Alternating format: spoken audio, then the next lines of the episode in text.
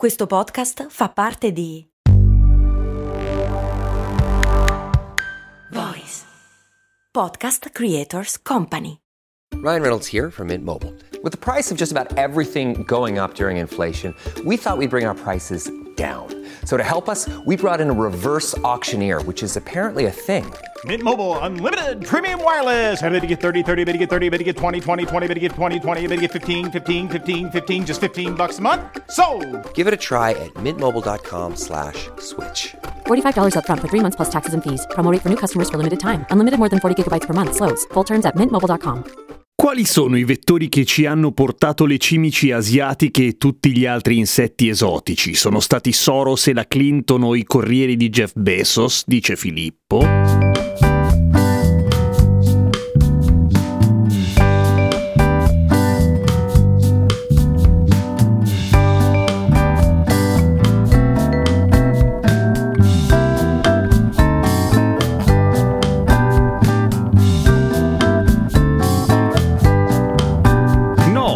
O meglio, non credo. In realtà potrebbe essere, anche se poi mi chiedo a che pro e soprattutto che sbatti, per cui è molto più probabile che la ragione sia semplicemente il trasporto di frutta dall'Asia. La prima cimice asiatica in Italia è stata trovata nel 2012, quindi relativamente poco tempo fa. Pensate che solo nove anni fa non avevamo quelle fottute cimici asiatiche, che bello che era. È stata trovata in provincia di Modena e nell'Università di Modena e Reggio Emilia è stata studiata, ma in realtà è nel 1998 che è arrivata negli Stati Uniti e ci ha messo un sacco di tempo ad arrivare se ci fate caso, nel senso che la cimice asiatica, là dove nasce, cresce e vive felice, cioè in Cina, Giappone Taiwan, esiste da un sacco di tempo, tipo probabilmente migliaia e migliaia di anni. Come mai ci ha messo così tanto? A questa domanda non si trova risposta. Evidentemente non aveva voglia di viaggiare, non si infilava nei carichi di frutta caricati nei container e lì dai container sulle mercantili e poi via attraverso l'oceano per venire a trovarci. E invece a un certo punto ha deciso ma sì dai facciamo questo giro. Del perché le cimici puzzano in un modo orrendo ne abbiamo già parlato tante volte. E soprattutto del perché ad alcuni di noi dà molto più fastidio che ad altri. E la risposta è è genetico. Ma se cercate nelle vecchie puntate lo, lo trovate. Ci sono moltissimi insetti che viaggiano nello stesso modo. Persino i famosi ragni assassini che viaggiano nei carichi di banane. Anche se di banane abbiamo già parlato ed è molto molto difficile che se ne trovi uno. E comunque non si trovano all'interno della banana, al massimo infilato nei caschi di banana, ma di solito tutti gli altri insetti o ragni, che non sono insetti ovviamente, crepano perché non si trovano bene dalle nostre parti. La cimice, lei no, lei è di mondo, lei si sa adattare, lei porca vacca riesce a riprodursi molto più spesso qua che là nelle zone d'origine. Per esempio, si riproduce tipo 5 volte all'anno,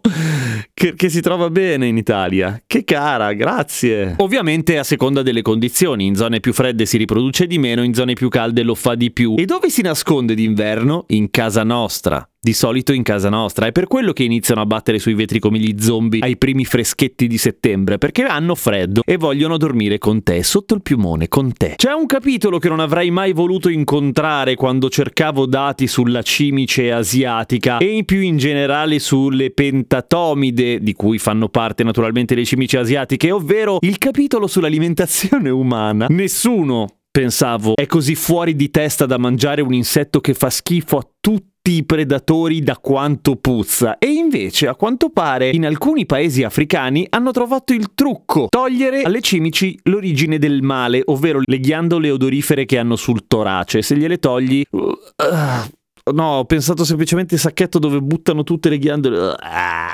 Comunque in Messico invece non fanno questa operazione, mangiano le cimici ma le mangiano fritte, perché fritte a quanto... non ce la posso fare. Perché fritte a quanto pare non puzzano, invece le classi più povere, gli strati sociali poveri in Messico le mangiano crude.